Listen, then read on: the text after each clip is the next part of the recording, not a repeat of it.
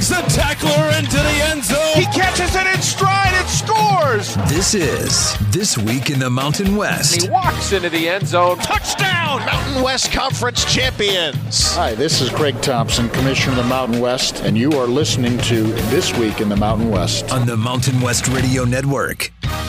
It's the Week 7 edition of This Week in the Mountain West. I'm your host, Matt Neverett. Welcome into the show. Excited to take a look at the upcoming slate of action around the Mountain West Conference and to recap the entire Week 6 schedule. Utah State head coach Blake Anderson joins to break down their matchup against Colorado State this weekend. And the Rams play by play broadcaster Brian Roth joins to talk about last week's emotional win for Colorado State in the first victory for new head coach Jay Norvell against his former program, Nevada. Before we take a look at last week's slate of action as a whole, time to dive into the Mountain West Players of the Week for Week 6. For the fourth time in his career and the second week in a row, San Jose State quarterback Chevan Cordeiro was tabbed as the Mountain West's Offensive Player of the Week as the junior out of Hawaii led the Spartans to a dominating 40 7 win over UNLV at home last week. Cordeiro was 18 of 27 through the air for 230 yards passing and two touchdowns, while rushing for an additional 109 yards and two more scores for an average of 7.8 yards per carry in the win. The remainder of the weekly awards come from one team as Boise State becomes the the first school this year to have the defensive, special teams, and freshman of the week in the same game. Senior linebacker Ezekiel Noa led the charge defensively in a 40 20 Bronco win over Fresno State, tallying a career high six solo tackles, two tackles for a loss, including a sack, and a forced fumble in the victory. He also recorded a second quarter interception that was the first of his career in Boise, and the senior became the first Bronco with an interception, a forced fumble, and a sack in a single game since 2007. True freshman running back Ashton Jeanty rushed for a career high 109 yards and two touchdowns in the Boise State win, while averaging 5.7 yards per rush en route to the Week 6 Freshman of the Week around the Mountain West Conference. And Jonah Dalmas was awarded Special Teams Player of the Week for the second time this season.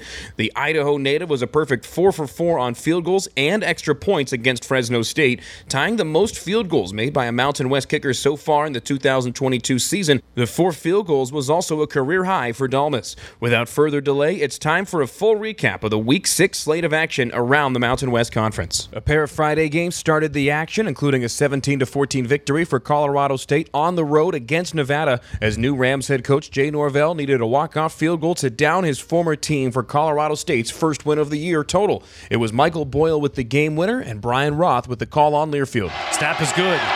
Kick is up. And it is good! Good! How sweet it is! His first win as the Colorado State head coach. The other Friday matchup around the conference was a 40 7 drubbing by San Jose State as the Spartans downed UNLV thanks to a dominating performance on the ground with 203 yards rushing as a team and his big performance as well from the conference's offensive player of the week, Chevan Cordeiro. Cordeiro to throw, steps up in the pocket, runs it out to the right side to the 10 yard line, speeding to the 5, racing to the end zone, touchdown, San Jose State. That was Justin Allegri with the call on Learfield. Saturday in week six action featured a quartet of games, including an early start for Utah State as they held off Air Force 34 to 27 in a game that featured nearly 500 yards of combined rushing, 41 total first downs between the two teams, and a breakout performance for Aggies quarterback Cooper Legas. Legas going to keep it himself. Fields wide open to the 25, to the 20, to the 15, 10. Get there. Five. Touchdown, Cooper Legas. That was Utah State play-by-play voice Scott Gerard on Learfield. After going down 14 to nothing in the first quarter against New Mexico, quarterback Andrew Peasley and the Wyoming Cowboys put their foot on the gas and scored 27 unanswered points over the remainder of the game to move to 2 and 1 in Mountain West play. Here's Reese Monaco with Peasley's second and final scoring pass of the day on Learfield. Will work out of the shotgun, gets it, drops straight back. Peasley lots of time, fires over the middle. It is caught. Ah, Treyton Welch, Treyton Welch into the end zone. That is a Cowboy touchdown. Boise State moved to a perfect 3 0 in conference play thanks to a 40 20 doubling of Fresno State in Boise last week. It was George Holani and Ashton Jeanty leading the charge for the Broncos, each rushing for over 100 yards, but it was the freshman Jeanty that punched in a pair of scores in a game that was close up until a 13 point fourth quarter for Boise State. Second down, Green handing the ball left side. Jeanty breaks a tackle, a 10, a 5, and Boise State leads again. Jeanty from 13 yards out, sprinted around left end and Boise State takes the lead back. Bob Behler with the call on Learfield. And finally, the first Mountain West win of the year for San Diego State came last week in week six over Hawaii. But it was thanks in large part due to kicker Jack Browning, who booted three field goals, including the eventual game winning kick, a 26 yarder that was punched through with seven seconds remaining to clinch a 16 14 win over the Rainbow Warriors. Here's the legend, Ted Leitner, with the call of the game winner on San Diego Sports 760. He's missed one all year. Snap is down. Kick is up. It's good. With seven seconds left to play, the Aztecs take the lead. Joined now here on This Week in the Mountain West by Utah State head coach Blake Anderson. And, coach, first off, congratulations on a big homecoming win last week against a very tough Air Force team. After the way the early part of the schedule has played out for your team, how important was a win like that one for your squad at this point in the season? Yeah, it was huge. We really needed to get in the win column. We've gotten better each week, growing up a bunch of young guys. We we had such a senior heavy team a year ago and lost a bunch of phenomenal players helped us win the championship. But this is new and, and, and we've been struggling a little along the way to grow up, kind of making mistakes one play at a time and, and we played our best ball Saturday night against a really good Air Force team and, and we're able to put all three phases together and get a win and it could not have come at a better time for us. We really needed to get uh, some positive, not only on the field, we've seen it, but to get it in the win loss column and put ourselves in a position to kind of build on it. And of course, squaring off against Air Force comes with game planning for one of the nation's top rushing offenses. 264 yards on the ground for the Falcons, but that number sounds a whole lot better when you consider that it was on 55 carries as a team. Uh, what kind of things did you like to see from your defense in the win uh, against a very physical Air Force team as always? Yeah, you know, we, we struggled against them last year. First time in this league playing against that particular offense for our defensive staff. And just felt like we came out of it very frustrated. We spent a ton of time in the off season, studied film, visited with everybody that we could that had played them well in the past, and and we just adjusted some things, uh, tried to simplify, and and I, I thought our kids did a phenomenal job at, at really listening to the details. We we taught, uh, you know, in the summer, we taught in the off season, we taught in fall camp. Our off, I mean, even our open week, we got some triple option work, and it it showed on in in the game on Saturday. We played technically way better than a year ago. Both the run game made it very difficult, uh, but also played and rallied to the play action pass, which, as people know, that can that can kill you. And we we gave up one explosive throw for the day, uh, and, and we made them work for every yard. I thought our kids played physical. We flew to the ball. We tackled extremely well, and to create two turnovers really sealed it for us uh, in in the second half. And after throwing for just 188 yards against BYU two weeks ago, Cooper Legas threw for 215 yards and a pair of scores last week, while also rushing for another to help your team snap a losing streak. What areas have you seen the biggest improvements in your junior signal caller since he was thrust into action? Well, really everywhere. He he just he made better decisions, threw the ball a couple ways when a couple away a couple times when he needed to desperately, moved the chains with his legs, which we knew he could do. I was just calm, very collected. There's a couple plays he'd love to get back. I think he's going to get better every time he goes out, but he's very poised. He prepared the right way. I think the kids have rallied around him. Guys are starting to really compete for the ball above the rim and, and play competitively for him. Uh, he, he's um, he, he's a guy that just loves kind of that environment, and it showed on Saturday night. He, he played his best ball and, and, and just going to continue to get better. His feet, his ability to create, uh, is really going to help, you know, kind of spread the field out and, and make defenses struggle to know exactly where they want to put the extra defender. Joined here on This Week in the Mountain West by Utah State head coach Blake Anderson. And, coach, taking stock of your team after your first two Mountain West matchups, injuries have been a constant theme of the season so far. Really, no other way to put it. You've had four starters set down for the year to this point. Just about the only positive that you can spin from that, though, is that 14 players have already made their first career starts, uh, compared to just five all of last season in your first year as a head coach at Utah State. How have you instilled that next man up mentality in your team here this season? Well, you've got to. I mean, that's the nature of ball. It, it, it's going to happen. We were able to survive the season a year ago without having a, a ton of injuries. This year, it's looked a little different. We're we're at a point where we don't have a whole lot of room to to continue to have to go down the depth chart. But you mentioned a lot of guys their first start, a lot of guys their first snap, well over 22, 23 maybe even as many as 24 guys played their first Division One snap for us this year, and that's going to look great down the road. But right now, in the heat of the battle, trying to win games, I've been really proud of how guys have stepped in. A ton of freshmen, guys that just weren't expected to play the type of snaps they are, uh, stepping in and playing and playing big snaps, especially on special teams, which is a huge phase for us and a place where we feel like that we we take a tremendous amount of pride in being competitive. So we got to uh, we got to keep growing guys up and hopefully we can avoid the next big injury. But if it happens, I'd like to think that that next man up mentality is something our guys understand and and we're doing a, a fairly good job at, at being ready. I was going to ask you about the strength on the road so far. One area for you in your tenure at Logan that's been really strong has been playing on the road. Your teams are seven and two when playing away from home since you arrived. What are some of the main things that you and your coaching staff focus on when taking your team on the road?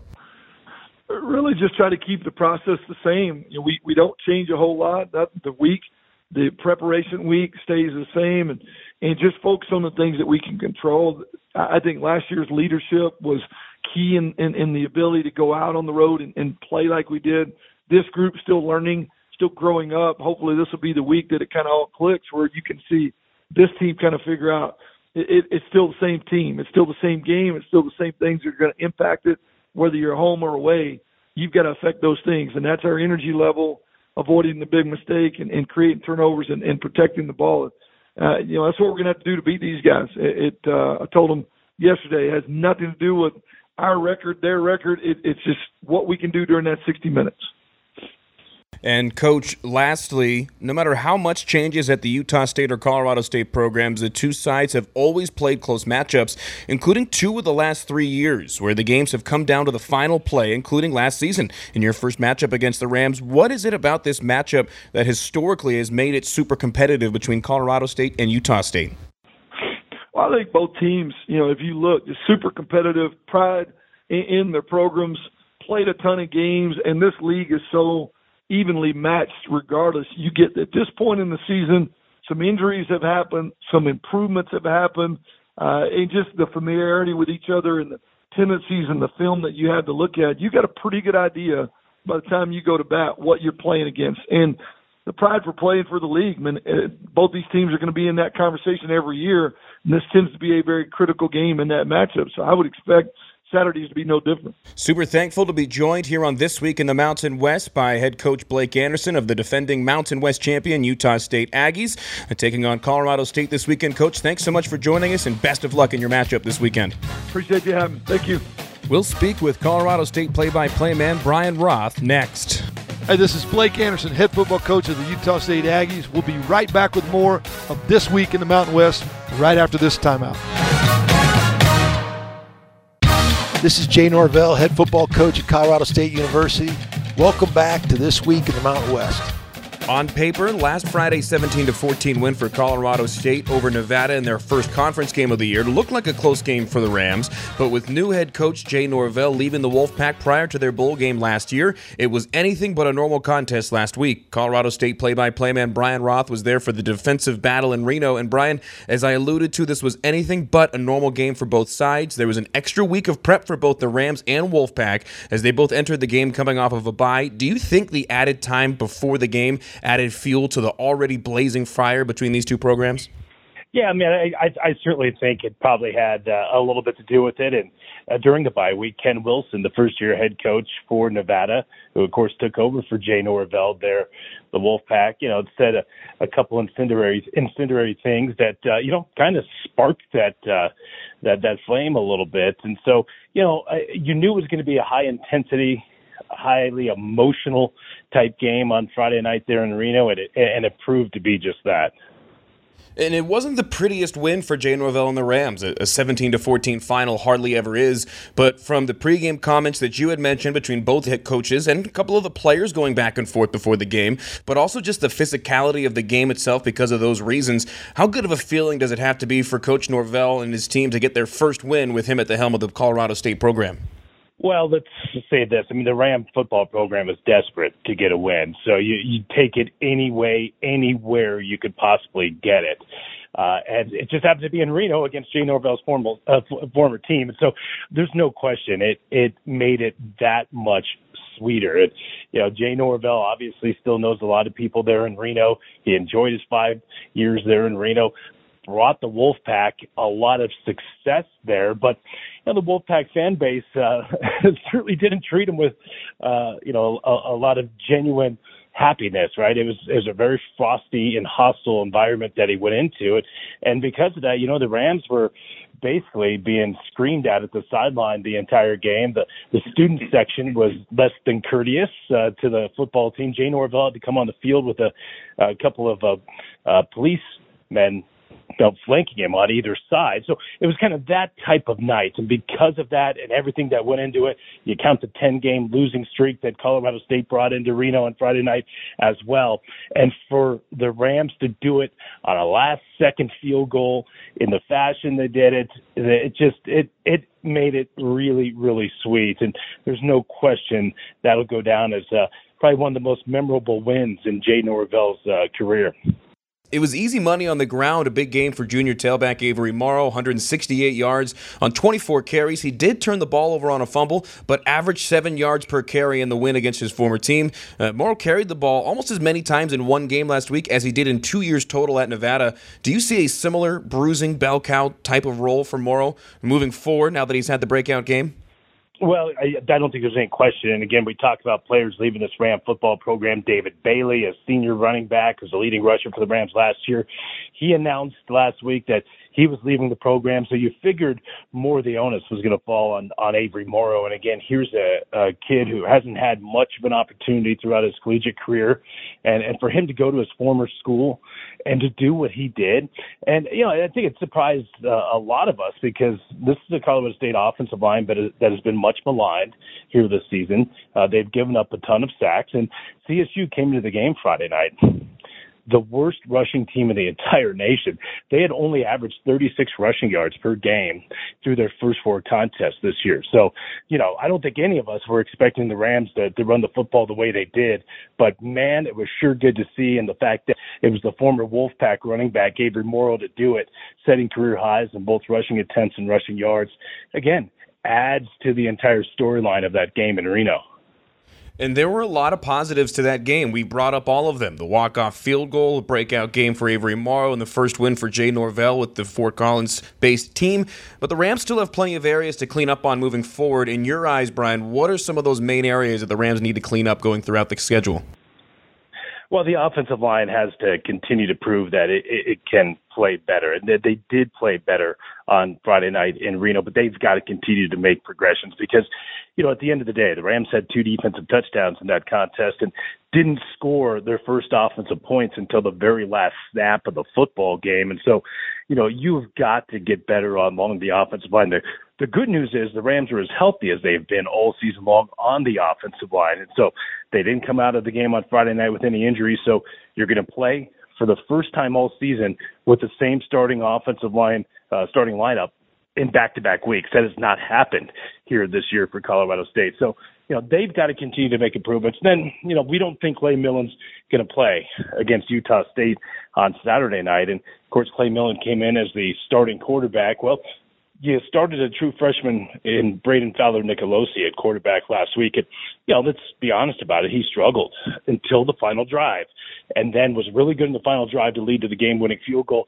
You got to see him build on that performance uh, last week and get better and better. Rams have a couple of other freshman quarterbacks as well that Jay Norvell alluded to the fact that they might see some time coming up on Saturday, but offensive line has to be better. And again, you, you've got to see some growth at that quarterback position. It just makes it really tough though because everybody is so young. I mean, you look at the wide receiving core, really young, the quarterback room, the youngest quarterback room in the entire nation, but you got to start seeing improvement. So, you know, those are the two areas. Obviously, the offense has really, really struggled this year, but I think Ram fans can be really excited about what that Colorado State defense did on Friday night and saw them come up with the ability to make big plays on the defensive side. So I think the defense is going to be pretty good as the season uh, continues along. Joined here on This Week in the Mountain West by Colorado State play by play broadcaster Brian Roth. And Brian, you talked about it, but the matchup coming up against the Aggies of Utah State this week, first of two back to back home games in Fort Collins over the next two weeks.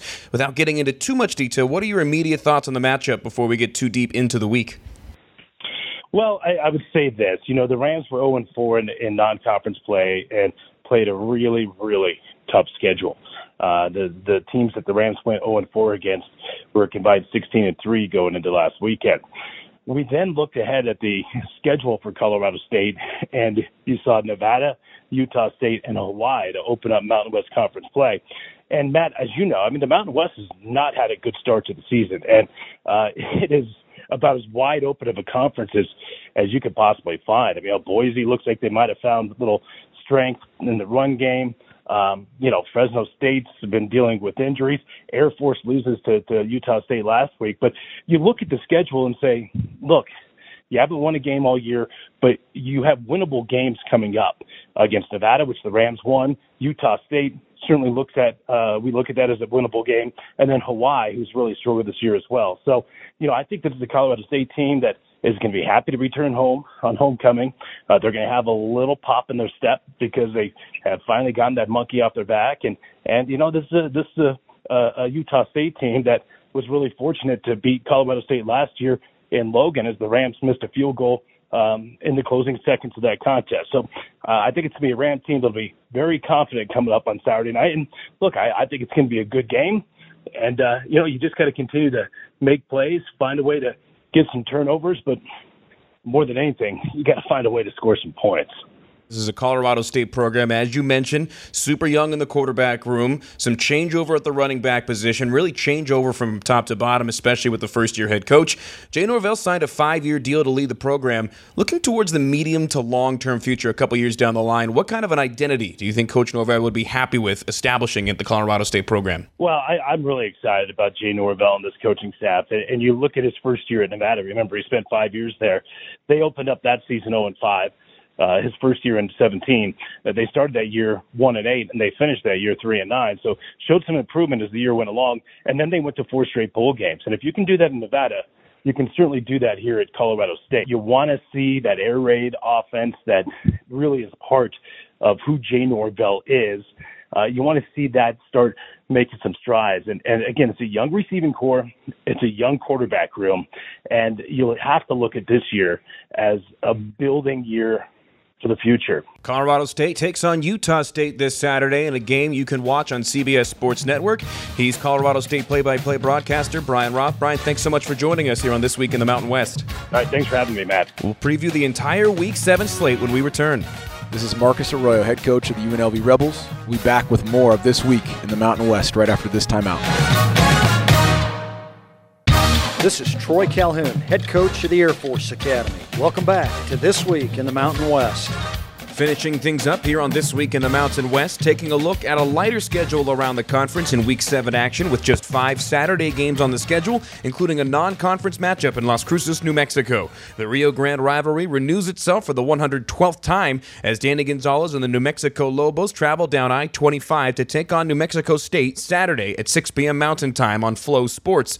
New Mexico looks to improve on their 2 4 record after allowing 27 unanswered points against Wyoming in a 27 14 loss lost a week ago. Both 1 and 4 Colorado State and 2 and 4 Utah State are looking for their second conference win of the year, and they'll square off at Canvas Stadium in Fort Collins at 5 p.m. Mountain Time, televised on CBS Sports Network. This pivotal early season showdown between Mountain Division foes will propel the winner to at least a tie with Wyoming for second in the division, with the Cowboys taking Week 7 off on the schedule. And speaking of division races, 4 and 2 UNLV looks to shoot themselves atop the West Division, but face a tough test this week with Troy Calhoun and the 4 and 2 Air Force Falcons traveling to Allegiant Stadium just off the Las Vegas Strip. The availability of Rebel quarterback Doug Brumfield is in serious doubt for the game, as it looks like sophomore QB Cameron Friel will get the start under center should Brumfield be unable to suit up. Check that one out at CBS Sports Network at 7:30 Pacific immediately following the Utah State Colorado State matchup. 4 and 1 San Jose State and 1 and 4 Fresno State duke it out for the Valley Trophy Saturday night as Spartan signal caller Chevan Cordeiro looks for his third straight Mountain West Offensive Player of the Week honor with a big game in Week 7. A victory guarantees San Jose State top spot in the West Division as the Bulldogs are hoping to avoid their fifth straight loss after a season opening win. 7:45 Pacific time kickoff from Bulldog Stadium in Fresno, televised nationally on FS1. And finally, the Hawaii Rainbow Warriors look to rebound after a 16 14 loss to San Diego State last week as they host Nevada on Saturday night in Hawaii. Both programs are looking for their first Mountain West victory of the season. The hunt starts at 6 p.m. Hawaii time, televised on Spectrum Sports. That'll do it for the Week 7 edition of This Week in the Mountain West. Be sure to follow the Mountain West on all social media channels Twitter, Facebook, and Instagram for all the latest news, scores, standings, and of course, highlights. Plus, you can always keep up with everything and get the latest content from the Mountain West Network at themw.com. I'm your host, Matt Nevert. Thanks so much for listening and enjoy the Week 7 slate of action around the Mountain West Conference. This is Craig Thompson, Commissioner of the Mountain West.